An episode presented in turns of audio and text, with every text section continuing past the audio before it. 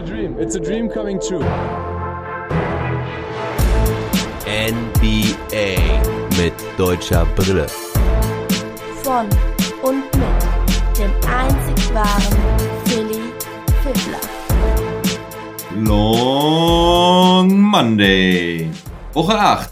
Und die ist beendet worden mit einem richtig krassen einundfünfzig-Point-Game von Kevin Durant. Der hat ja den, das Season-High geschlagen von Steph Curry. Der hatte ja schon mal fünfzig Punkte aufgelegt. Und ja, Durant hat die Pistons eigenständig zerlegt heute Nacht. Hat äh, ein wunderbares Spiel gemacht. Ich habe die erste Halbzeit noch gesehen. Da haben die Pistons eigentlich noch ganz gut mitgehalten. Aber pff, Durant hat immer weiter gescored. Wurde teilweise richtig gut verteidigt. Aber da war einfach nichts zu machen. Wenn der Mann in, in den Flow kommt, dann ist er einfach nicht zu stoppen. Wie willst du das auch machen? Er ist ja, fast zwei Meter zehn groß, hat einen Mega-Touch, äh, wirft und springt einfach über alle anderen drüber.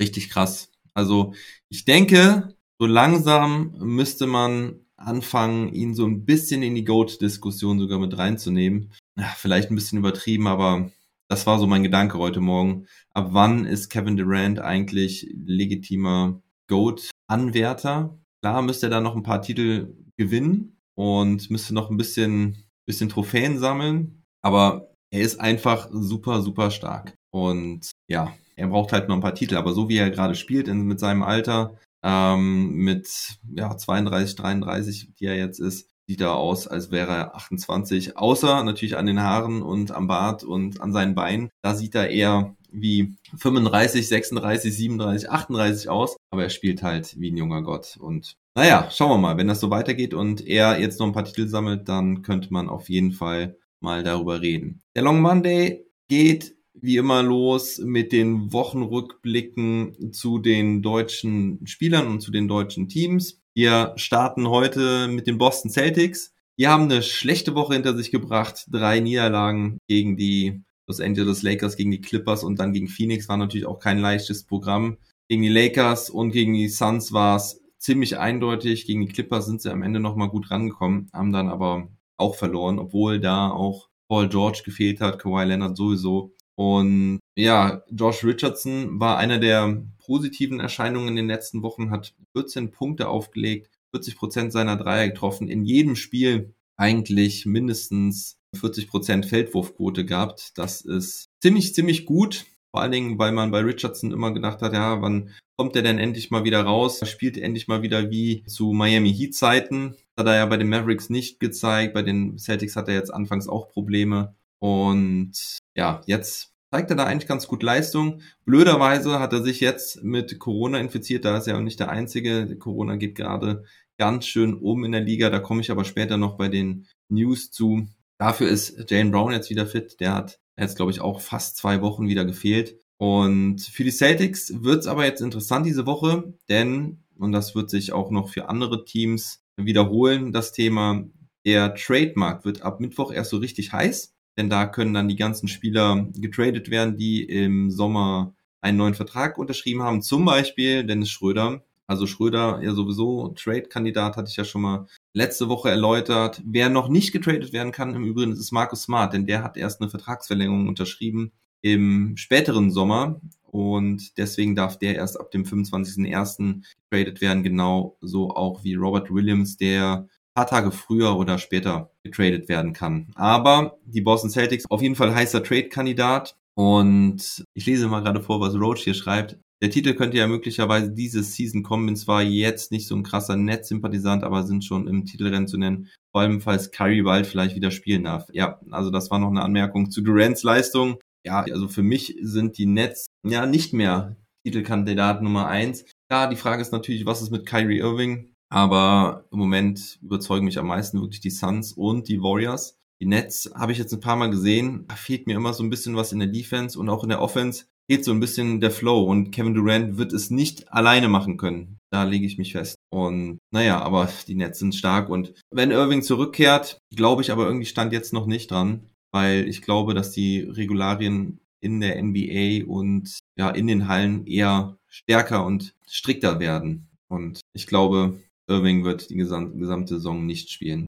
Kurze Anmerkung aus der Nachbearbeitung. Montagabend kam dann eine Info von Shams, dass es neuen Optimismus gibt in der Causa Irving, dass er denn eventuell doch die Saison wieder spielen könnte. Also gibt es da wohl neue Erkenntnisse, das wusste ich zu dem Zeitpunkt noch nicht. Naja, aber zurück zu den Celtics. Jason Tatum bekommt einen Signature-Schuh. Das ist jetzt diese Woche rausgekommen in einem Podcast-Interview mit Quentin Richardson. Den kennt ihr vielleicht noch von früher. Hat, glaube ich, sogar auch mal bei Miami gespielt, wenn ich mich nicht täusche. Oder, nee, es war Orlando auf jeden Fall. Aber vielleicht auch in Miami, bin mir nicht ganz sicher. Ja, das Interview wurde schon im Sommer aufgezeichnet. Jetzt kam es aber erst raus. Mehr weiß man noch nicht. Wann der Schuh kommt, weiß man auch noch nicht. Aber wenn es Jason Tatum-Fans da unter euch gibt, dann könnt ihr euch auf den Schuh freuen und euch ihn vielleicht holen, wenn ihr an Sneakers interessiert seid. Ja, was lief sonst noch gut bei den Celtics? Tatum wieder in guter Form, neunundzwanzig Punkte im Schnitt, die Quoten waren auch ganz ordentlich, hat äh, siebenundvierzig Komma acht Prozent aus dem Feld getroffen, achtunddreißig Komma eins Prozent seiner Dreier,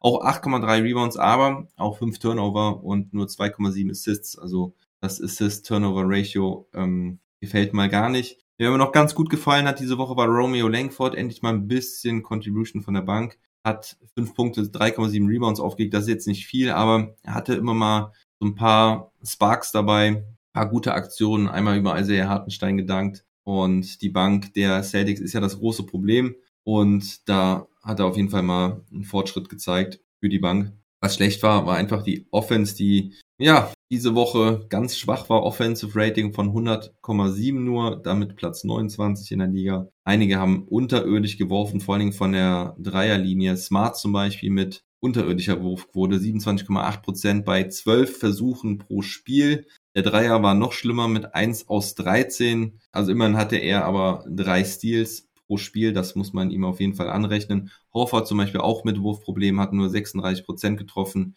fünfzehn Komma vier Prozent Dreier. Er zumindest mit ein bisschen Playmaking, vier Assists bei nur null Komma sieben Turnovern, aber insgesamt ist das natürlich zu wenig und ja, ihr seht's auch an den Scores, neunzig Punkte, hundertzwei und hundertelf, das ist nicht gerade überragend, vor allen Dingen, wenn du schon im Schnitt neunundzwanzig Punkte von Tatum bekommst, also das Team hat da wieder zu wenig gemacht, auch Schröder, naja, war nicht ganz so gut, aber war jetzt auch nicht grottenschlecht. Er hat wieder alle Spiele gestartet für Jaylen Brown, hatte eine Wurfquote von dreiundvierzig Komma sieben Prozent, das ist in Ordnung.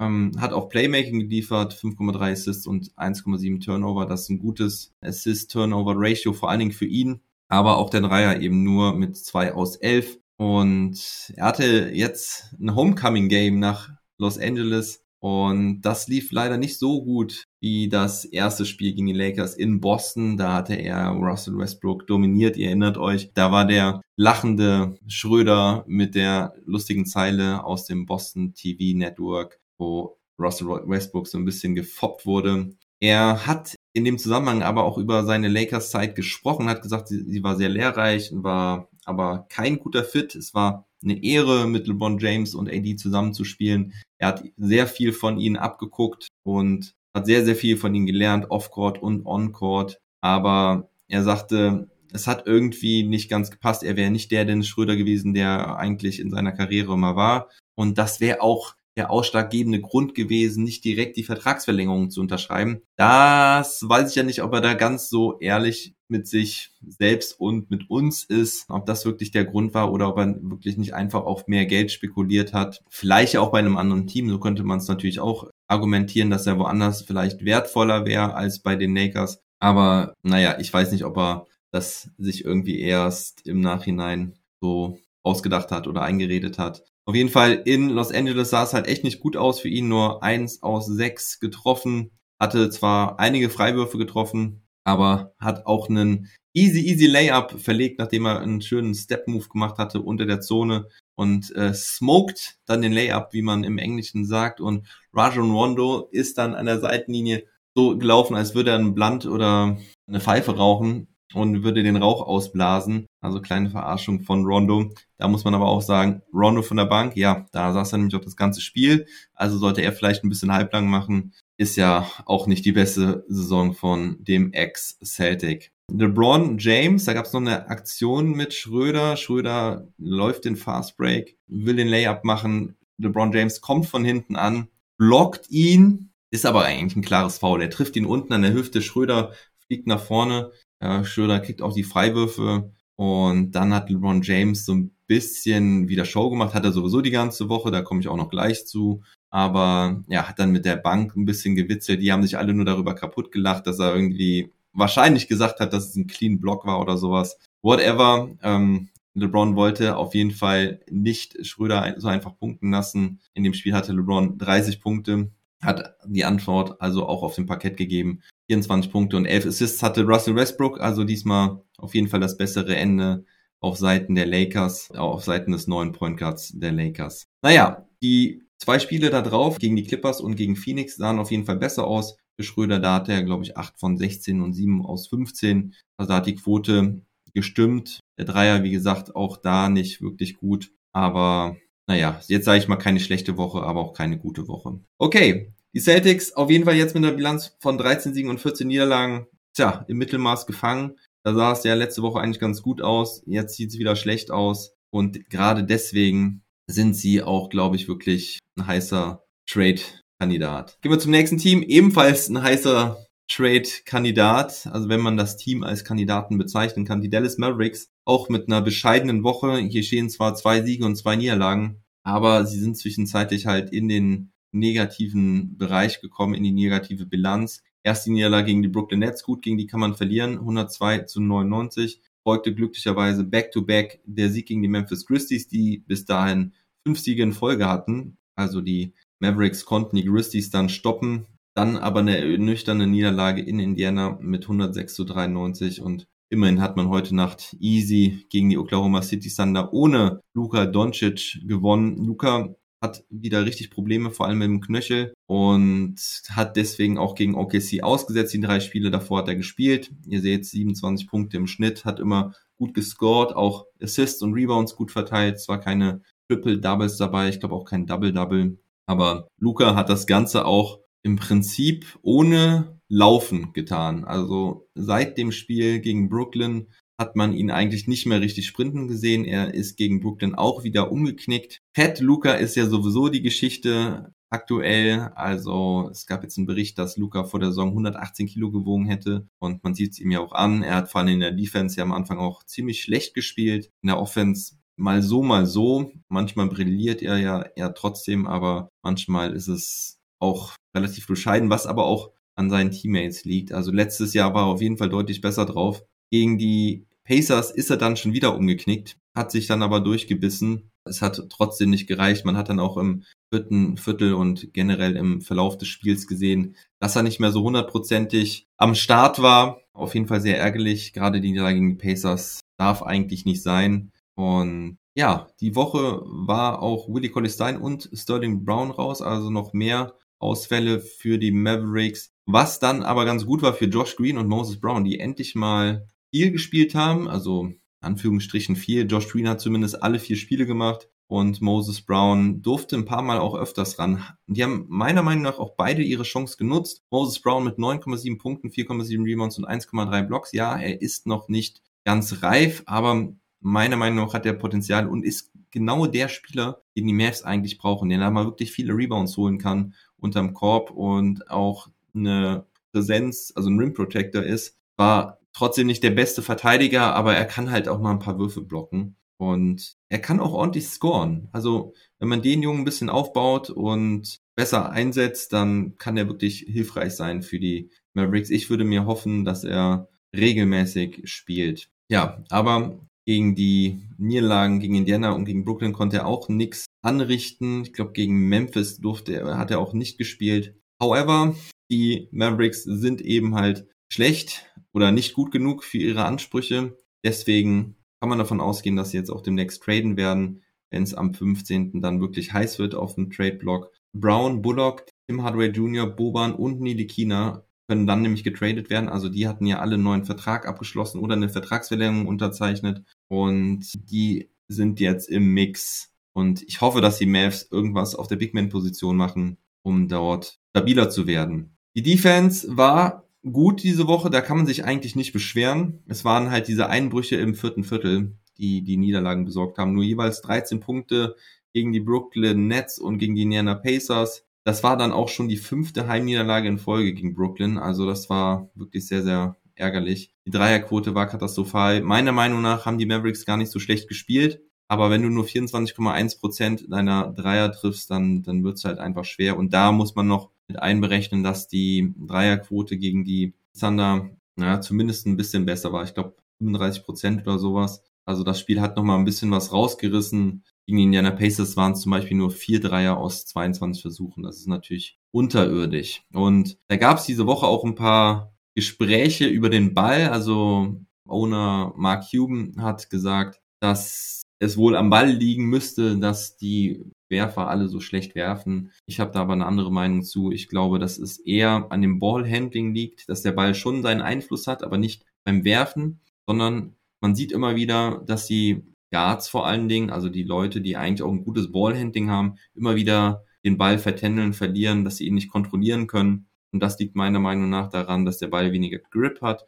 Dazu kommt noch die andere Foul-Auslegung ähm, in dieser Saison, dass wenn Spieler zum Korb ziehen, weniger Pfiffe bekommen und deswegen noch mehr den Ball vertändeln, weil sie ihn nicht kontrollieren können, weil sie Körperkontakt aufnehmen. Und dadurch geht halt der Spielfluss verloren, dadurch gehen die Plays verloren, die man ja irgendwie umsetzen wollte. So gibt es weniger offene Dreier und deswegen werden auch weniger getroffen. Und das ist so ein bisschen meine Theorie dahinter. Kommen wir zu Maxi Kleber. Der war leider auch alles andere als gut diese Woche, zeigte komischerweise auch wenig Energie. Er wirkte irgendwie müde, hat deswegen auch wenig Einsatzzeit bekommen, hat gegen die Memphis Grizzlies und gegen die Indiana Pacers, glaube ich, nur knapp dreizehn Minuten gespielt, hat fast keinen Dreier getroffen. Ich glaube, es war nur ja ein einziger bei elf Versuchen. Gegen O K C hat er sich dann ein bisschen in der Zone ausgetobt, hat unterm Korb gescored, das war ganz ordentlich, endete das Spiel mit sechs aus zwölf.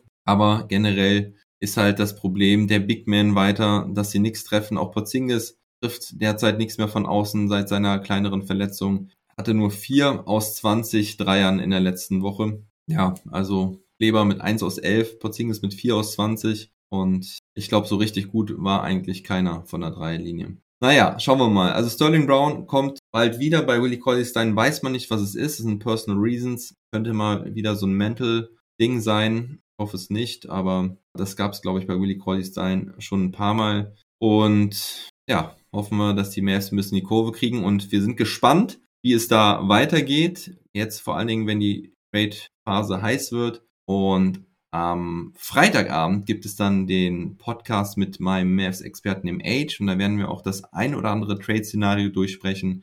Wir werden die M F F L-Predictions durchgehen, also diese Tipps, die der ein oder andere von euch auch abgegeben hat vor der Saison. Ich habe da ja so ein Gewinnspiel gemacht und da werden wir mal schauen, wie wir vor der Saison die Mavs gesehen haben und wie ernüchternd und falsch wir lagen. Kommen wir zu den L A Clippers. Die hatten eine gute Woche. Sieg in Portland. Zu Hause dann gegen Boston und Orlando gewonnen. Am Samstag gab es da ja auch die Twitch-Watch-Party gegen Orlando. Da haben sie hundertsechs zu hundertvier gewonnen. War ein spannendes Spiel gegen Boston. Eben schon kurz angesprochen. Knappes Spiel, hundertvierzehn zu hundertelf. Und gegen Portland war es relativ klar. Da war dann auch noch Paul George dabei, der einundzwanzig Punkte, acht Rebounds auflegte, aber schon so ein bisschen Probleme hatte.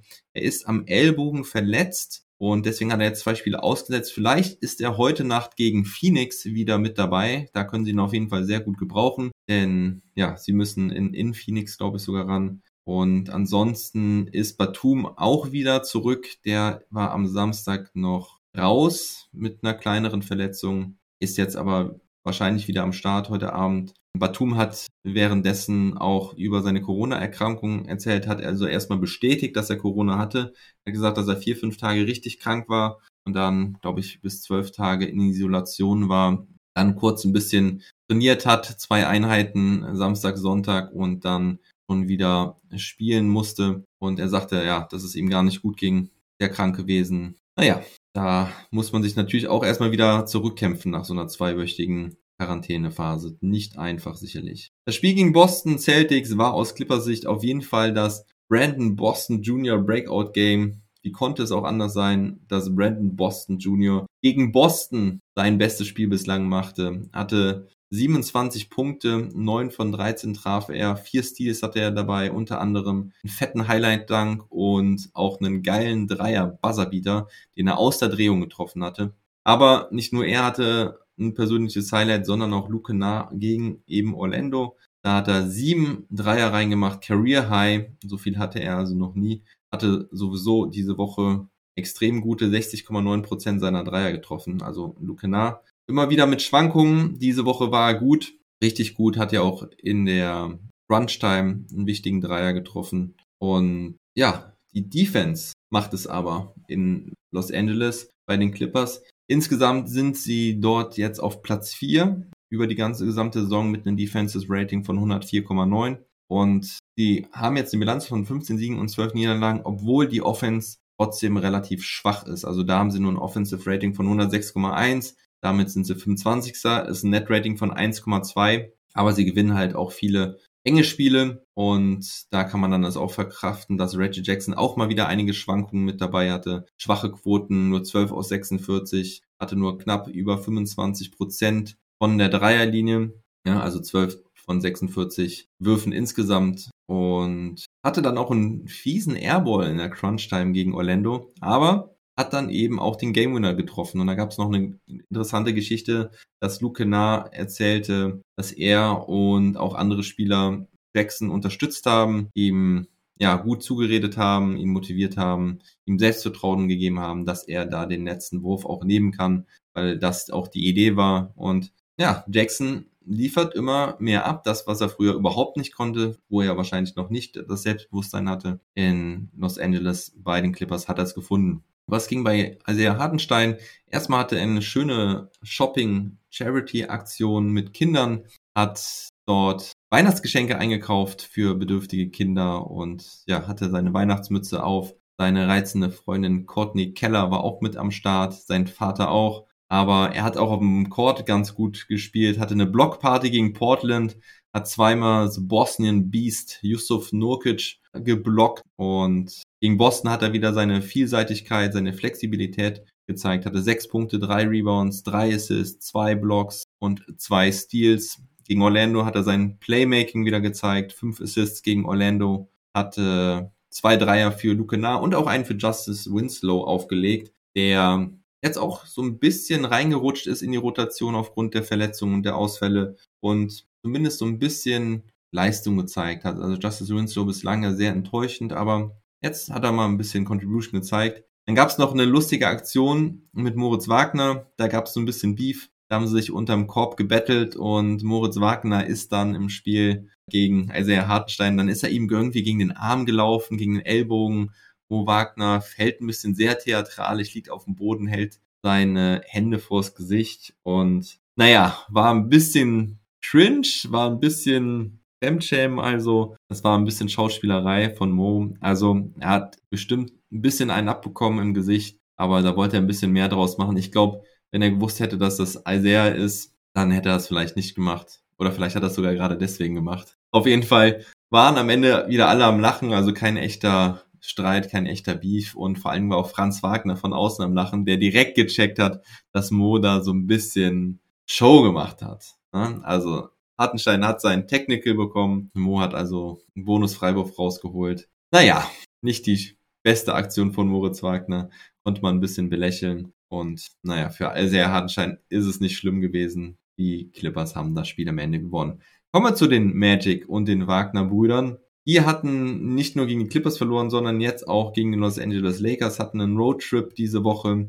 Vorher Niederlagen gegen Golden State und Sacramento. Das sind jetzt wieder fünf Niederlagen in Folge. Ja, und bis auf das Spiel gegen die Clippers war auch kein Spiel wirklich eng.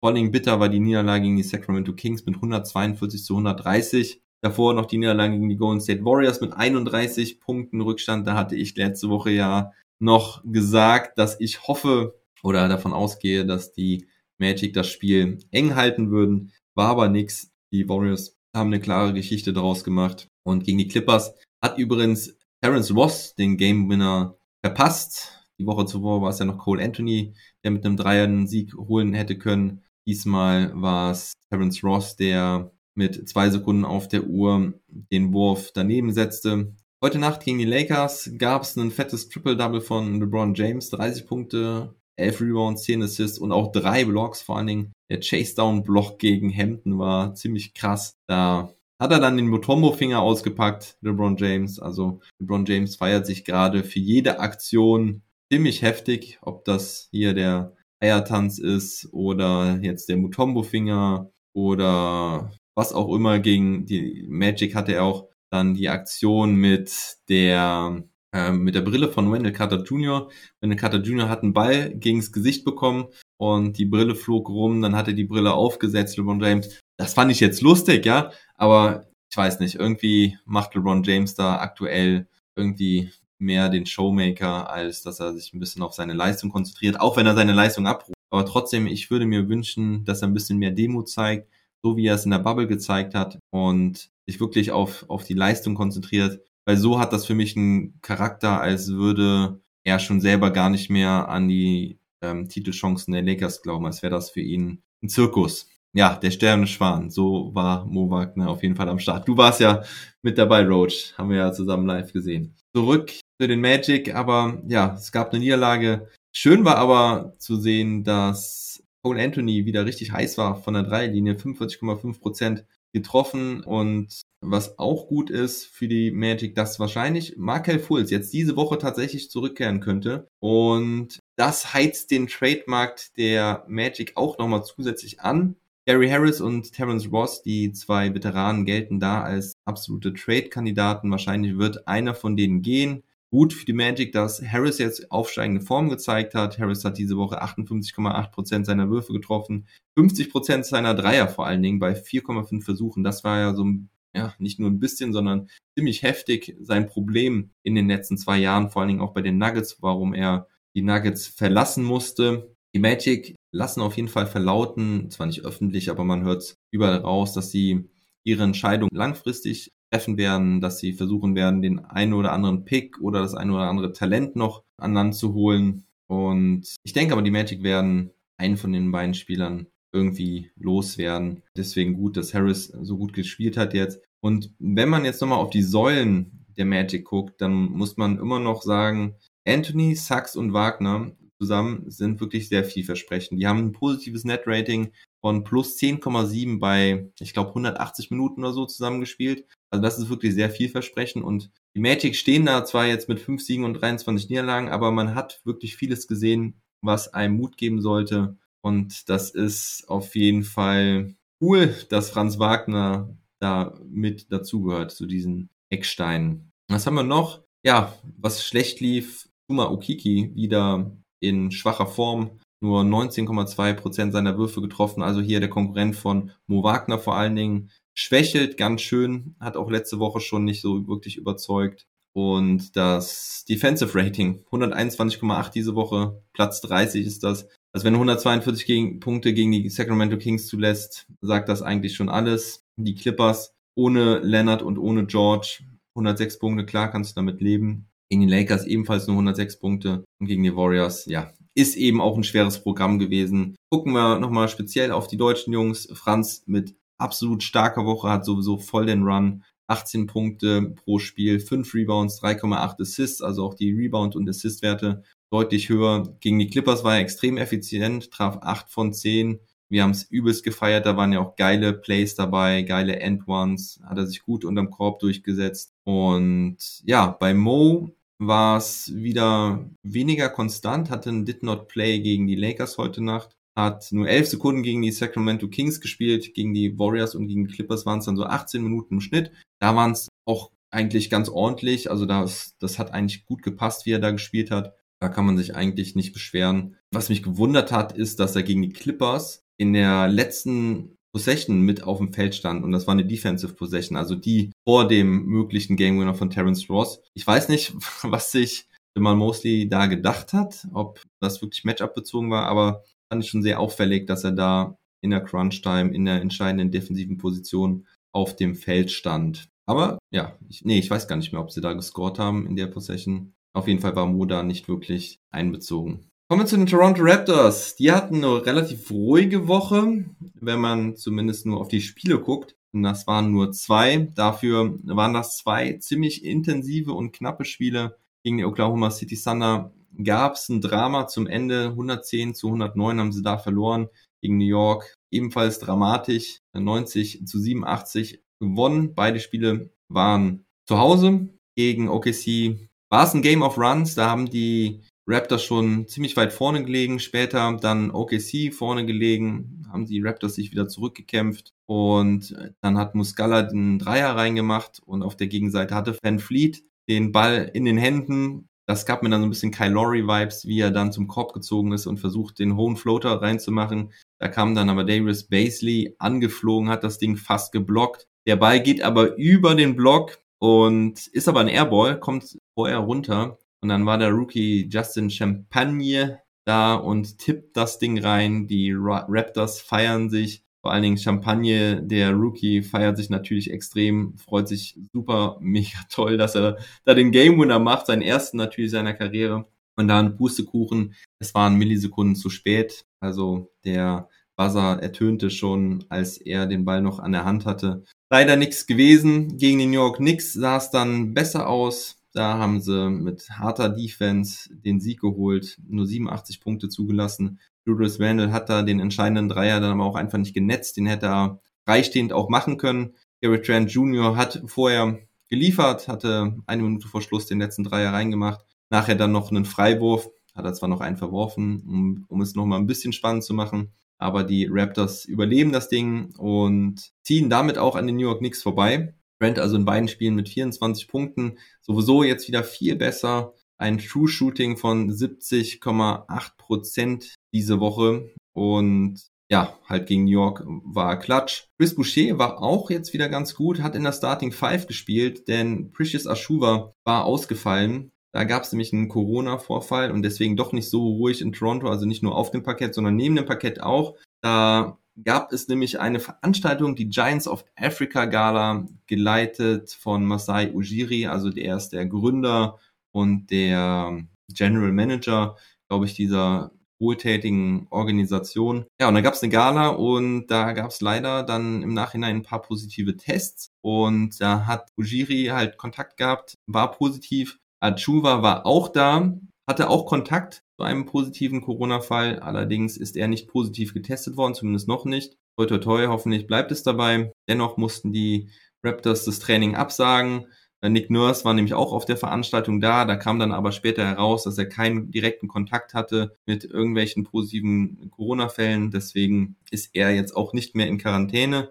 Ja, aber deswegen war da halt einiges los. Wie gesagt, das Training musste abgesagt werden und es war so ein bisschen ein shocky Moment ähm, für die Raptors, weil in Kanada haben sie es ja, glaube ich, relativ gut im Griff, auch in Toronto. Und ja, dann machst du da so eine wohltätige Veranstaltung, freust dich ein bisschen, dass du da wieder was machen kannst und zack, kommt Corona wieder um die Ecke. Was ich extrem geil fand bei den Raptors, war die Stimmung gegen die New York Knicks. Das Spiel habe ich noch live gesehen, die zweite Halbzeit. Und was da los war, das hatte Playoff-Atmosphäre. Das war einfach mega, mega nice. Und so wollen wir das wieder sehen. Ich bin da irgendwie selber noch gar nicht dran gewöhnt, dass die Fans da so abgehen. Und äh, mich freut's aber tierisch und macht einfach Gänsehaut. Scotty Barnes, der Rookie, auch wieder sehr überzeugend. fünfzehn Punkte, elf Komma fünf Rebounds, vier Assists, eins Komma fünf Steals, zwei Blocks im Schnitt. Also Evan Mobley macht sich ja richtig gut, auch in Cleveland und ähm, kämpft jetzt um den ersten Spot, um den Rookie of the Year Award. Aber Scotty Barnes zeigt diese Woche auf jeden Fall auch wieder gute Leistung. Auch wenn der Dreier jetzt nicht so gut gefallen ist, nur fünfundzwanzig Prozent. Aber ja, sonst, gerade beim Rebounding und im Scoring und auch in der Defense, ist der Kerl einfach richtig, richtig geil. Was haben wir noch Positives? Ja, also der Sieg gegen die Knicks war auf jeden Fall nice und so bleiben sie auch an den Play-In-Rängen dran. Scotty Barnes, absolut geiler Typ, du sagst es, Roach, kann ich nur unterschreiben. Was aber nicht so gut lief bei den Raptors diese Woche, war die Contribution von der Bank. Watanabe habe ich letzte Woche noch gelobt, den Japaner, diese Woche ganz schwach. Hat nur zwanzig Prozent seiner Würfe getroffen. Vom Dreierbereich war es sogar noch schlechter. Mikhailuk war auch nicht gut, auch wenn er ein geiles Highlight-Play dabei hatte, einen guten Block dabei hatte. Aber auch er traf unterirdisch. Delano Banton, der Rookie, sogar überhaupt keine Punkte gemacht in den zwei Spielen. Ja, und Isaac Bonga war noch vom Punkteschnitt der beste Bankspieler bei den Raptors diese Woche. Hat allerdings auch nur einmal gespielt, elf Minuten, macht er fünf Punkte. Er traf seinen ersten Dreier die Saison. Herzlichen Glückwunsch, ein kleiner Fortschritt. Außerdem hat er einen Block, einen Assist und zwei Freiwürfe, die er getroffen hatte. Dann hatte er noch zwei ähm, Wurfversuche am Korb, wo er hart verteidigt wurde und die Dinger leider nicht reinmachen konnte. Gegen New York musste er dann leider draußen sitzen. Aber schön, Bonga wieder da so ein bisschen in der Rotation, zumindest hin und wieder zu sehen. Das kann einen freuen. Und man, ja, kann gespannt sein, ob er weiter noch ein bisschen spielen wird. Und dann kommen wir zu den Houston Rockets. Erster Sieg gegen die Brooklyn Nets. Das war der siebte Sieg in Folge. Also mega krass, der Run der Rockets nach den fünfzehn Niederlagen, glaube ich, waren es. Oder sechzehn sogar. Gerade halt auch gegen die Brooklyn Nets. Wer hätte das gedacht? Und auch ohne Jalen Green und Kevin Porter Junior, die waren beide verletzt. Dann wurden die Rockets von den Bucks gestoppt und es gab Back-to-Back direkt die Niederlage gegen die Memphis Grizzlies hinterher. Aber man kann sehr zufrieden sein mit den Rockets in den letzten Wochen. Das haben sie sogar richtig gut gemacht. Und ja, das Programm war jetzt auch nicht einfach, ne? Brooklyn, Milwaukee und Memphis sind beide in den Top vier ihrer jeweiligen Conference. Und die Frage ist aber jetzt, was machen die Rockets, wenn jetzt der Trademarkt so richtig losgeht ab Mittwoch? Für mich ist das große Fragezeichen, was ist mit Christian Wood? Wollen die Rockets mit Christian Wood weitermachen? Ist es für sie ein Cornerstone in ihrer Zukunft? Also Kevin Porter Junior und Jalen Green, ohne Frage. Jason Tate, muss man mal schauen, ist auf jeden Fall ein wertvoller Spieler. Alperen Sengun wollen sie sowieso aufbauen. Und deswegen ist halt die Frage, gehen sie weiter mit Wood oder nutzen sie jetzt seinen Run, wo er sich auch richtig gut präsentiert hat, um ihn für, ja, irgendwas zu traden? Er hat jetzt in den letzten neun Spielen hat er neunzehn Punkte, elf Komma neun Rebounds, zwei Komma vier Assists und eins Komma sechs Blocks geliefert. Das Ganze bei neunundvierzig Komma sechs Prozent Feldwurfquote und vor allem krasser Dreierquote von sechsundvierzig Komma drei Prozent. Und da ist auch noch das Spiel gegen O K C dabei, wo er nur neun Minuten gespielt hat und null Punkte dabei hatte. Also wenn du das rausrechnen würdest, dann hätte er eine nochmal bessere Quote. Auf der einen Seite steigt er, steigert er natürlich damit den Trade-Wert. Auf der anderen Seite denkst du natürlich auch, okay, vielleicht kann Christian Wood ja wirklich ein guter Spieler auch für die Zukunft sein bei den Rockets, wenn es funktioniert mit seinen anderen Mitspielern, mit den Guards, Green und Kevin Porter Junior Aber auf der anderen Seite muss man dann natürlich auch ehrlich fragen, ist es nicht lieber Daniel Theis, den man wegtraden sollte? Und was ist mit Eric Gordon? Der wird wahrscheinlich auch Trade-Kandidat sein. Ich glaube, bei, bei Eric Gordon ist es gar keine Frage, da ist es nur eine Frage, wer das beste Angebot macht und ob es ein gutes Angebot gibt. Aber auf der Big-Man-Position ähm, ist halt das große Fragezeichen. Das werde ich aber gleich nochmal erläutern, wenn wir unter den Part Deutsche Brille kommen. Wer auf jeden Fall auch noch ein Key-Contributor ist bei den Houston Rockets und den Typen feiere ich wirklich richtig krass, Garrison Matthews. Ich fand ihn bei den Wizards schon stark. Ich habe mich immer gefragt, warum der nicht über einen Two-Way-Contract hinauskam, weil meiner Meinung nach spielt er wirklich ordentliche Defense, ist ein Knockdown-Shooter, was er jetzt gerade aktuell wieder extrem zeigt, trifft dreiundvierzig Komma acht Prozent seiner Dreier. Als Starter legt er siebzehn Punkte, drei Rebounds und eins Komma eins Steals auf.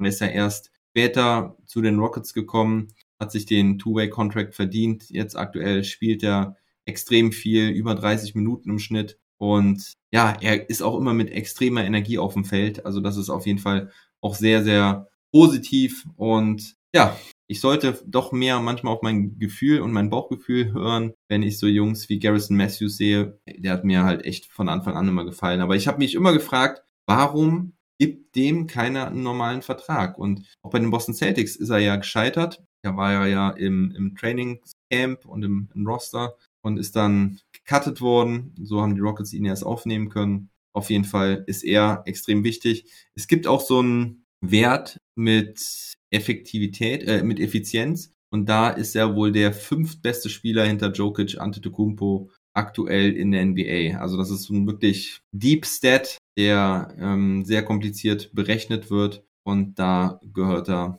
zu den effizientesten Spielern der Liga aktuell. Was diese Woche nicht so gut war, ja, war die Defense, eben aber auch geschuldet dem Spielplan. Defensive Rating von hundertachtzehn Komma eins ist nur Platz fünfundzwanzig.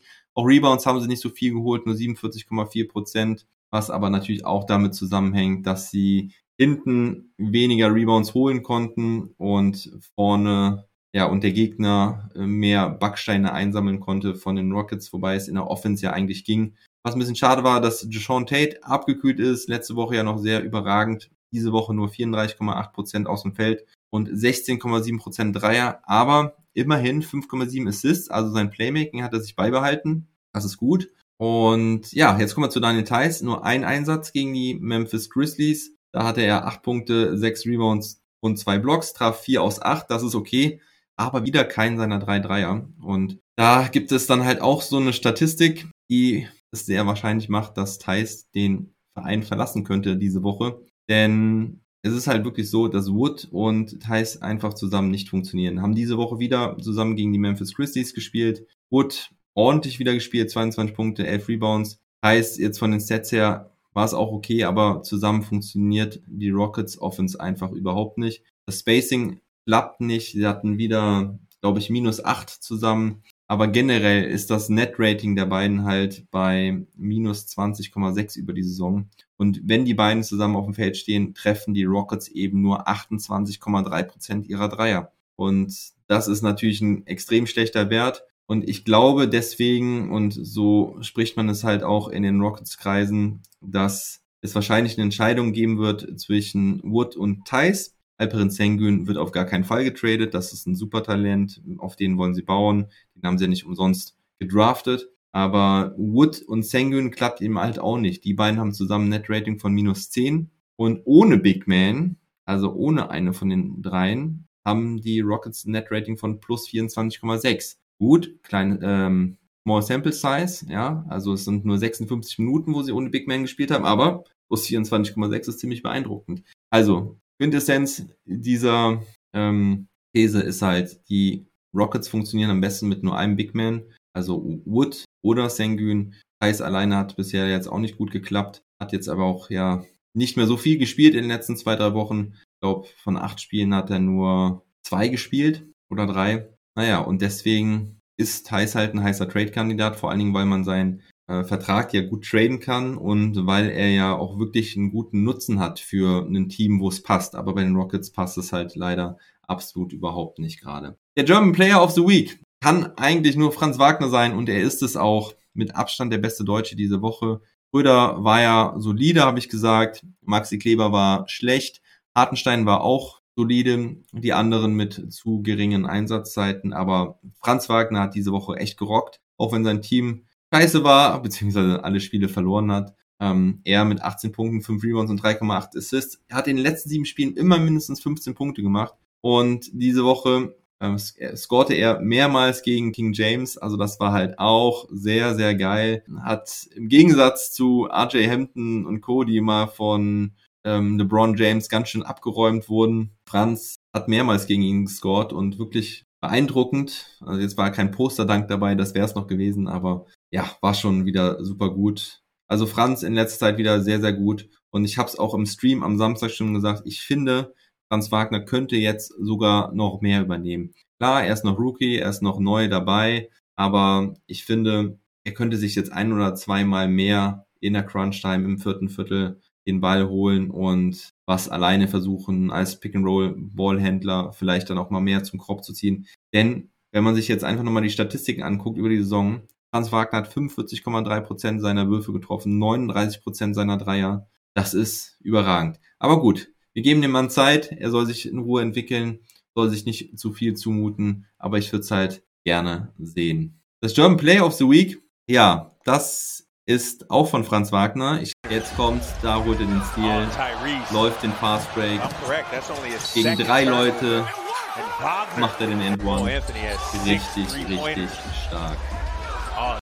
Also ich erläutere das Play nochmal hier aus der Nachbearbeitung. Franz Wagner gegen die Sacramento Kings kann man sich auch gerne nochmal im Recap angucken. Er holt den Steal in der eigenen Hälfte, läuft den One-Man Fast Break, geht dann gegen drei Kings-Verteidiger zum Korb, wird gefoult, bellt aber die Kontrolle und macht den End-One rein. Richtig, richtig stark. Wieder mal ein geiles Highlight-Play von Franz Wagner zum German Player of the Week. Da waren noch ein paar andere gute dabei. Schröder mit ein paar schönen Vorlagen. Ein Alley-Oop-Assist auf Robert Williams, der war richtig stark. Auch Hartenstein hatte ein paar schöne Assists, auch gegen Orlando. Und Wagner hatte auch ein paar andere gute Aktionen, ja auch gegen, gegen Orlando eben. Und ähm, ach, gegen die Clippers, so.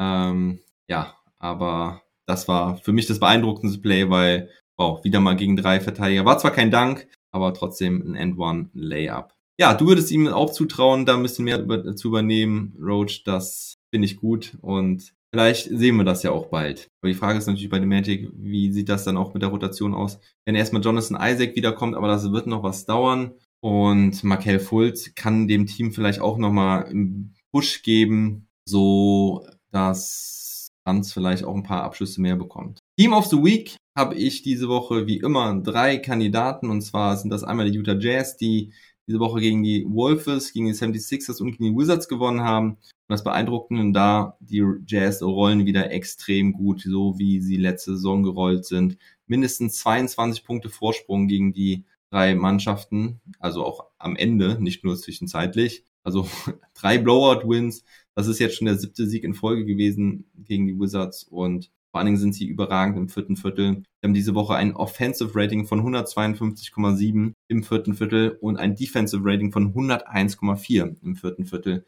Das ist ein Net Rating von einundfünfzig Komma drei. Das ist extrem stark und vor allen Dingen, weil die Utah Jazz ja diese Spiele eigentlich schon fast alle gewonnen haben und trotzdem weitermachen und trotzdem nicht aufhören, weiter den Ball laufen lassen. Die haben auch, glaube ich, die meisten Wide Open Threes der Liga. Also dieses Ball-Movement äh, und das System bei den Jazz funktioniert einwandfrei nach wie vor. Obwohl sie ja am Anfang der Saison einige Probleme hatten, aber davon sind sie jetzt komplett weg. Das zweite Team, was für mich in Frage kommen würde, sind die Indiana Pacers. Die haben gegen die Wizards, gegen die Knicks und gegen die Mavericks gewonnen. Da finde ich beeindruckend, dass sie so erfolgreich spielen, sich nicht, ähm, ja, nicht in Panik verfallen sind, ihr Ding durchziehen. Hatten ja auch richtig Probleme, waren am Anfang der Woche bei neun und sechzehn, jetzt bei zwölf und sechzehn, kämpfen sich somit also an die Play-In-Plätze ran. Äh, Sabonis und Turner stehen in den Trade-Gerüchten, genauso wie Caris LeVert und die haben sich zusammengerauft, haben sich zusammengefunden und gewinnen jetzt auf einmal die Spiele und vielleicht bringt das ja auch das Team zum Umdenken, die Franchise zum Umdenken. Frage ist natürlich, ob es vielleicht daran lag, dass ähm, Rick Carlisle raus war. Nein, aber er war ja nur gegen die Mavericks raus, wenn ich das jetzt richtig im, im Kopf habe.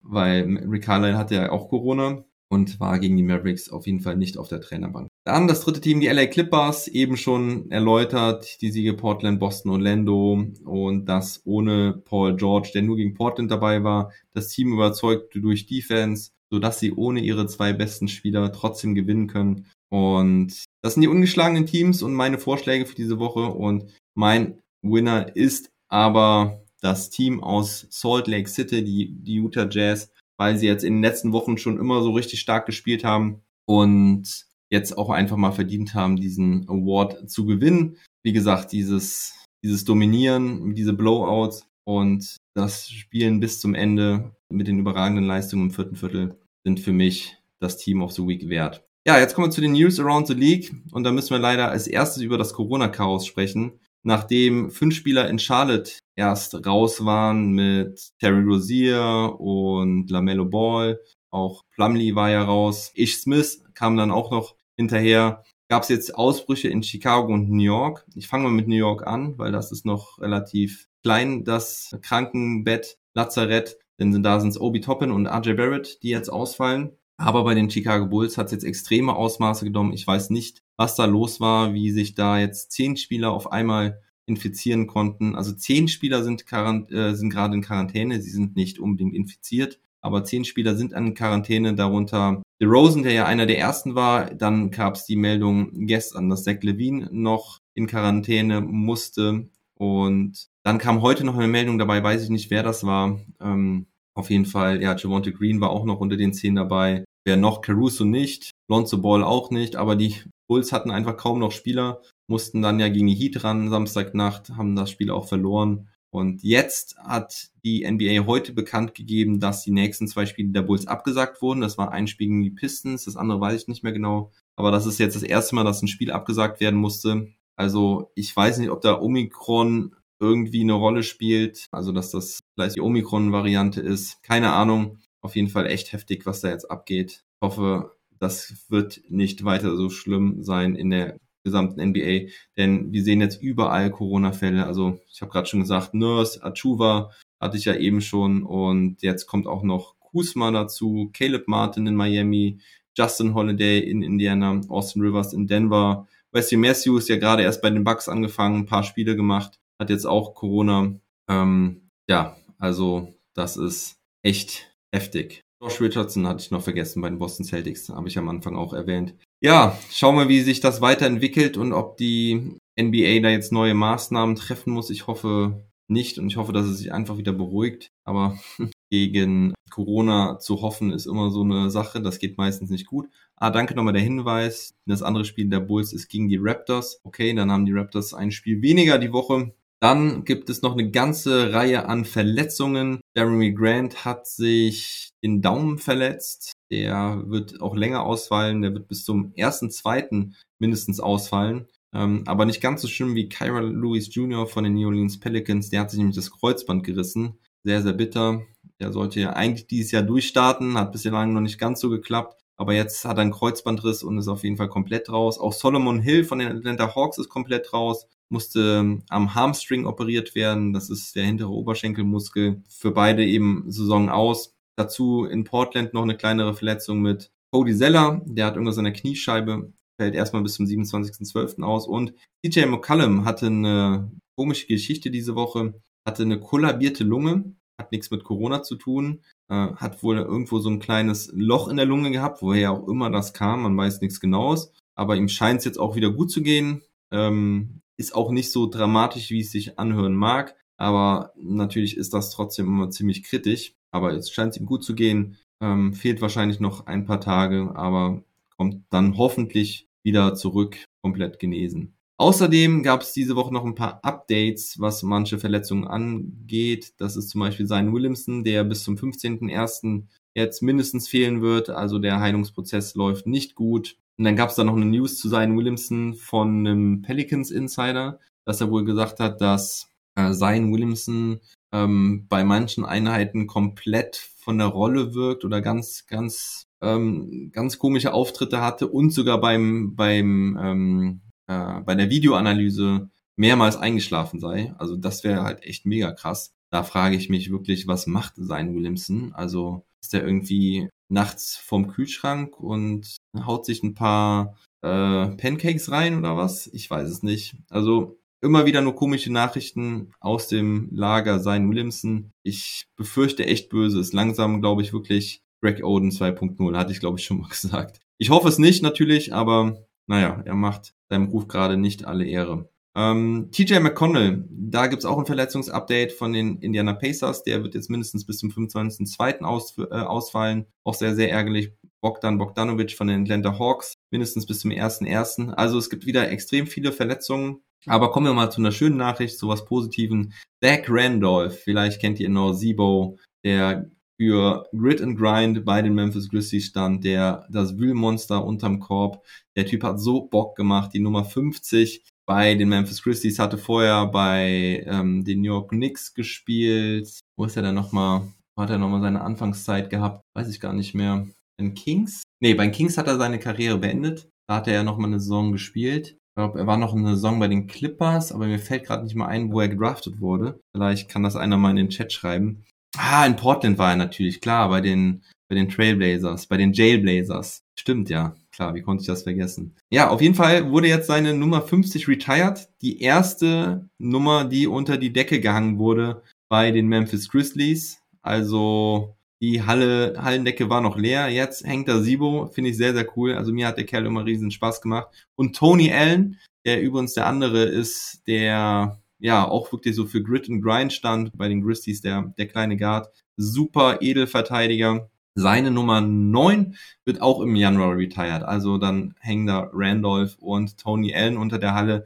Bin gespannt, ob Marc Gasol noch irgendwann dazukommen wird von dieser erfolgreichen Zeit. Der hat ja erst, ähm, ja, nee, der, der, jetzt muss ich mal gerade überlegen, Marc Gasol, spielt der noch oder hat er auch seine Karriere beendet? Nee, da spielt er noch in Spanien, ne? Also wahrscheinlich erst, wenn er seine Karriere beendet, ein, zwei, drei Jahre später, wird dann die Nummer vielleicht auch oben aufgehangen. Ansonsten, Isaiah Thomas will wieder zurück, immer noch der Traum von der N B A, der lebt. Äh, jetzt hat er sich für die G-League angemeldet, da gibt's ein Showcase am neunzehnten bis zweiundzwanzigsten Dezember. Ja, Isaiah Thomas auf jeden Fall im G-League Showcase, da versucht er sich für ein G-League-Team zu empfehlen, um sich mit einer G-League-Performance dann bei einem N B A-Team zu empfehlen. Schauen wir mal, ich wünsche ihm auf jeden Fall Glück, dass er nochmal irgendwo ein Engagement bekommt, auch wenn ich es leider echt nicht sehe, weil seine Defense einfach viel zu schlecht ist. Und dann gibt es noch News von Team U S A, da ist jetzt berichtet worden von Shams oder Woj, dass Steve Kerr Popovich als Trainer von Team U S A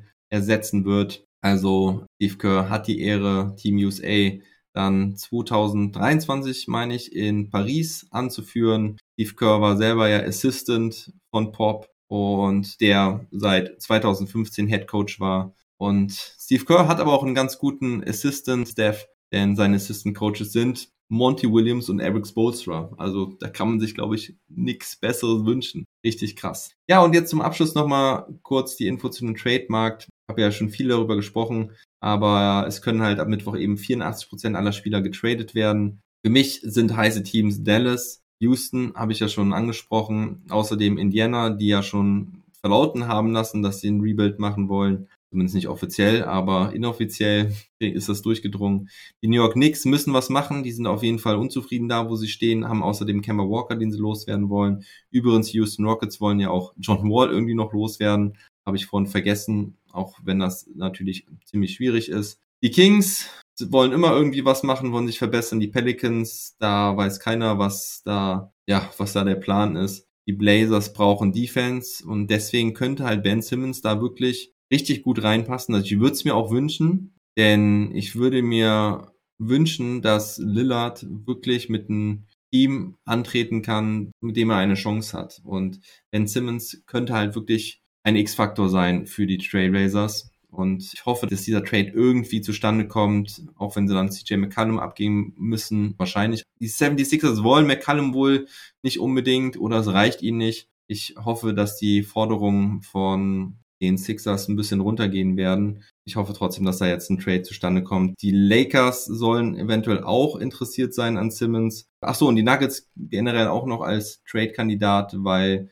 denen ja nicht nur Murray fehlt, sondern jetzt auch Michael Porter Junior und auch P J Dozier, der eine Saison aus hat. Ja, und weitere Kandidaten sind halt John Wall, hatte ich eben schon genannt, Kemba Walker, Buddy Hield von den Kings. Deswegen sind die Kings natürlich auch damit in der Lotterie. Außerdem soll es Gerüchte geben um Valanciunas, Jeremy Grant, Thaddeus Young, Lou Williams und Kyrie Irving, wobei ich da nicht dran glaube, dass Irving irgendwie das Team wechselt. Kann ich mir nicht vorstellen, dass ihn irgendeiner abnehmen möchte.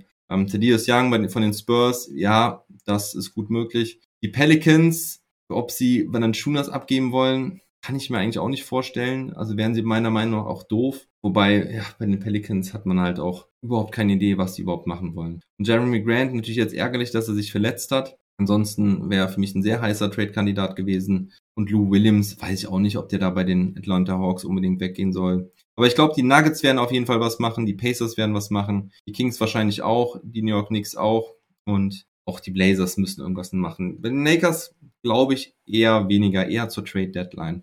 Gut, am Ende noch ein Blick auf die Tabelle, dann sind wir durch. Ja, schauen wir mal hier. Im Osten sind die Brooklyn Nets ganz vorne mit neunzehn Siegen und acht Niederlagen, gefolgt von den Bucks und den Bulls, die jetzt zwei Spiele hintereinander verloren haben. Da muss man natürlich jetzt gucken, wie es bei den Bulls weitergeht. Das wird eine schwere Nummer, auch wenn sie jetzt das Glück haben, dass zwei Spiele abgesetzt wurden. Danach werden immer noch lange nicht alle Spieler wieder zurück sein und die sind dann natürlich auch alle nicht richtig fit. Das könnte problematisch werden. Die Heat haben jetzt zwei Spiele gewonnen, sind auf Platz vier.